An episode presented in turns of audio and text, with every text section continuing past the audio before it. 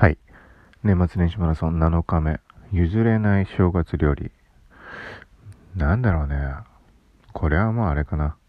この、それこそ、実家とかのお袋の味的なところ、お雑煮。はい。お雑煮って各地でこういろんな味があるみたいな話あると思うけど、まあ、うちの方はまあ、まだベーシックって言ったらベーシックなのかどうなんだろう。普通に醤油ベースの味で、里芋と大根と、あとなんだろうな、入れるとしたら。でもその2つがメインなのかな、もう。他余計なもの入ってこないかな。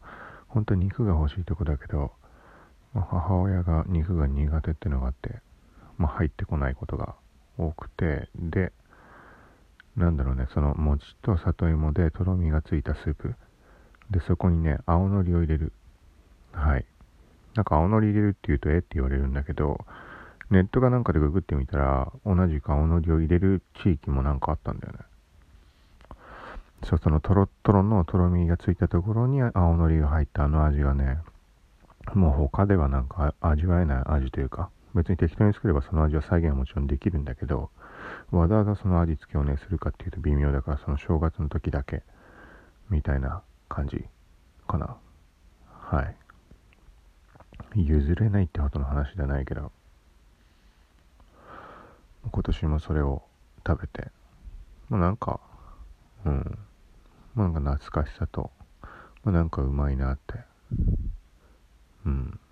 実際どうなんだろう初めて食った人はうまいなんて思わないんだろうね、きっと。青のり入れるってなんか変だもんね。